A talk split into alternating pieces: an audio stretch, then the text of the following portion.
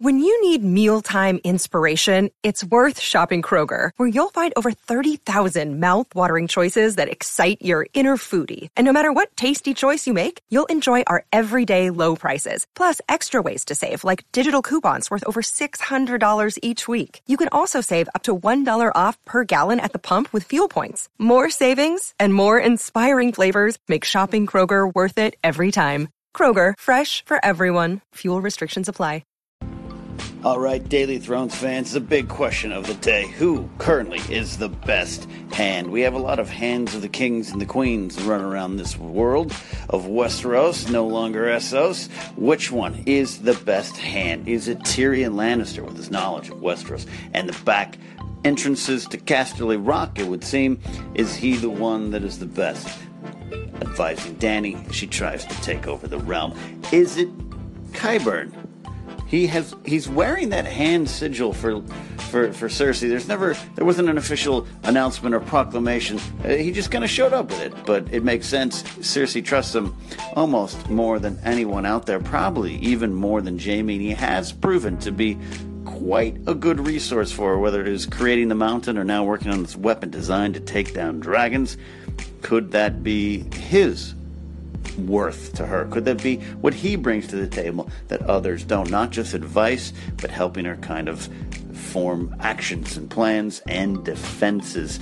Or is it uh, Davos? He's kind of a hand, de facto hand for a lot of people. He was for Stannis. That didn't go that well, but it wasn't Davos's fault. I think Stannis, and I do love my man Stannis, I do think Stannis just never really heeded the advice of Davos. He was under the spell of the Red Woman. Could Davos be a hand for Jon Snow, or is it Sansa, who's definitely positioning herself right now, of course, to be the uh, Warden of the North, it would be, or uh, the temporary Queen of the North, where Jon's going to go on this mission. She's advising Jon as well. Could she, at any point, be officially the Hand of the King, Hand of the King of the North? It's possible. I think that's part of what she's angling for, though Baelish, of course, certainly wants her to rule. Who right now is the best hand? And maybe the other question is who would be the best hand if they were given the opportunity? Let me know here on Daily Thrones. We are one day away from episode three.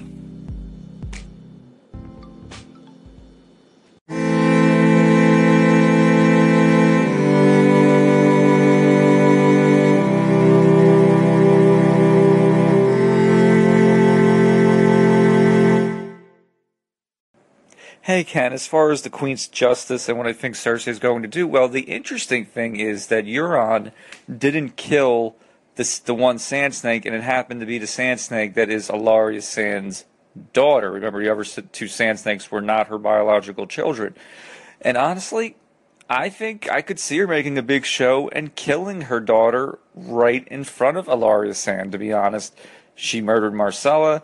And as far as Jaime goes, you know, Myrcella was Jaime's daughter too, and you know she he had finally had that nice father moment with Myrcella when she says to him, "I'm glad you're my father," and then of course he's the one that actually saw Myrcella die that painful, horrible death. So I don't know if he would even be that upset about it, but that's how I think it's probably going to play out. But who knows? Maybe something else will happen. Hey Ken, just thinking about who's the best hand. In my opinion, it'd have to be Tyrion. Um, my reason that comes to mind is in terms of a small council and the small council that typically comprise, or sorry, the roles that typically comprise a small council. Um, he has had more different roles at different times than anybody else eligible in this discussion as a hand currently. Um, I think that also growing up a dwarf and someone who was verbally and physically abused, and you know he's he's grown up in this world of conniving that the Lannisters live in, this world of uh, backhanded compliments and underhanded tactics and all kinds of treachery. So I think that you know those experiences have made him smart and also made him a little more honest along his road. So that's my thoughts. Thanks for taking the call.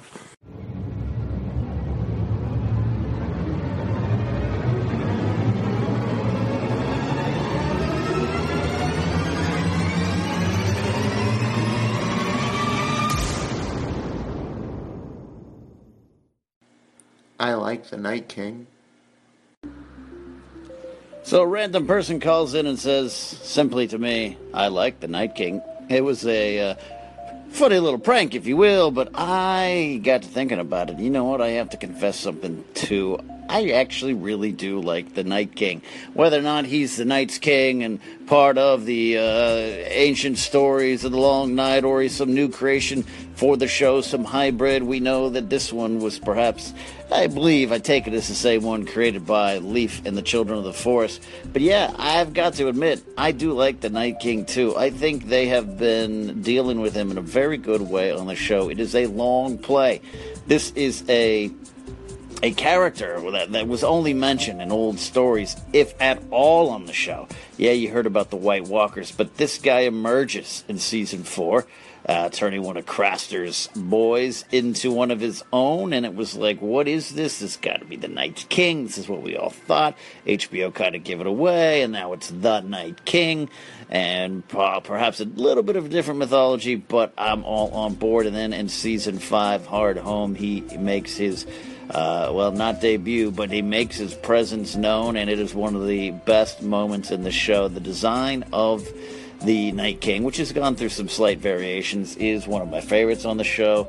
He is fierce, he is formidable, and he does strike an actual terror into me as a as a viewer, as a fan. When he's around, nothing's going to go right. And while I do believe that he will be defeated, as uh, much as George R. R. Martin likes to switch some stories on his on their heels, I think at the end of the day, you're not going to see the show end with the Night King defeating everybody. That just, well, on some level, I could imagine it and could be fitting. I just can't see that happening in full. So at some point he'll be defeated. But right now it is something that in story, when you crawl into that Game of Thrones, Song of Ice and Fire story bubble, it's it's it's scary. I don't know how he can def- be defeated. Yes, Dragon Glass.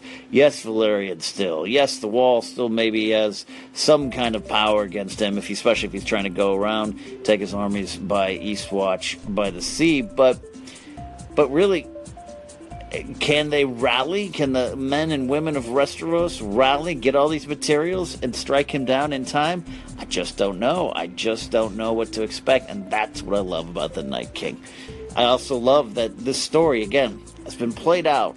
Here we are in the seventh season, and he's still not really present. He he's had some interactions now with Bran. He's touched Bran. We've seen more of him. We've seen him in action. He took out the three-eyed Raven. Um, but we haven't really seen him in full. He doesn't speak, at least not yet. He uh, is not in scenes. You're not seeing him sitting down and having dinner. He's just this menace out there, way beyond the wall. But now his impact is felt in almost every episode now in season seven. We're gonna get even get mentions of the Night King and his army. Jon is just straight out calling him the Night King. You've never seen him. I have. I know what to expect, and that uh, that to me is very cool. That this was at the end of the day by season eight. This main villain, this big baddie, is someone who not, was not even present until four seasons in. But we know he factors in. We know it all boils down to how Jon, Dany, and everyone else in Westeros can take him out. You know what? I like the Night King too. What do you guys think about the Night King? Let me know here on Daily Thrones. Hey Ken, who do I think's the best hand currently? That's a very good question. I might have to give it to Qyburn because number one, he seems to have a good mind for strategy. Number two, he can do things Tyrion and Davos can't do, like what he did to the mountain, and that's something that can definitely come in handy. So, right now, I would say Qyburn. Because I mean, with Tyrion, we, we, he has this plan for Dany. Some of us think maybe Dany should have just gone right after King's Landing it depends on if this plan succeeds. I maybe would say, well, Tyrion really was the best. But if this plan completely fails and Dany fails, then I would have to say no. Tyrion was not the best hand.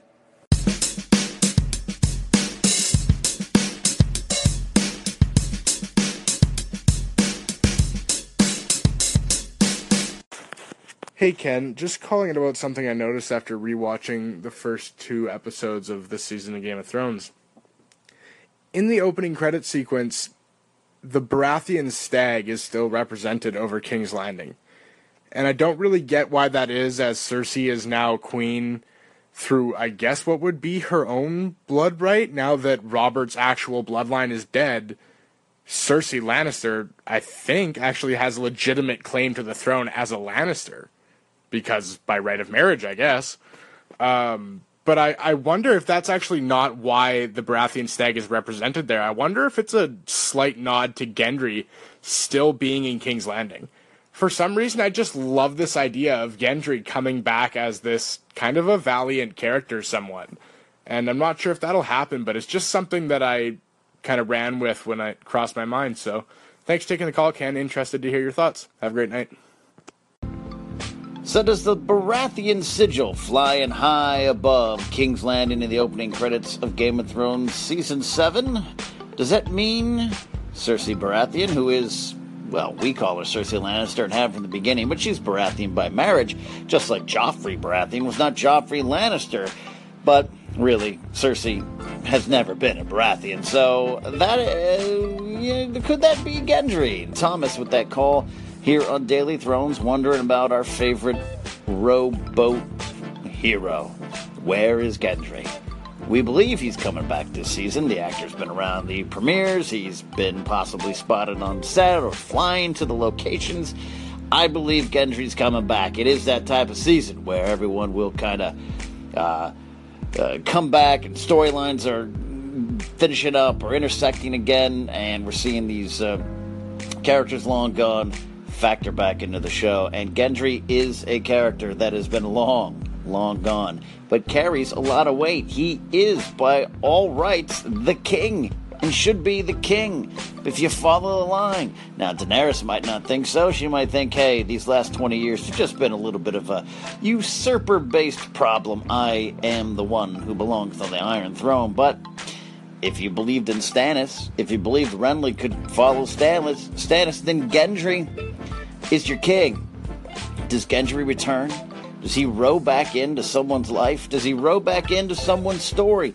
Does Gendry Baratheon pick up a warhammer and take his father's place on the Iron Throne? It's a thought for today and a thought for tomorrow. We've got episode three tomorrow. You can tune in here for reactions and call in with your reviews of the show, your quick takes. We love them here on Daily Thrones. It's your voice and mine. Together, we make Daily Thrones.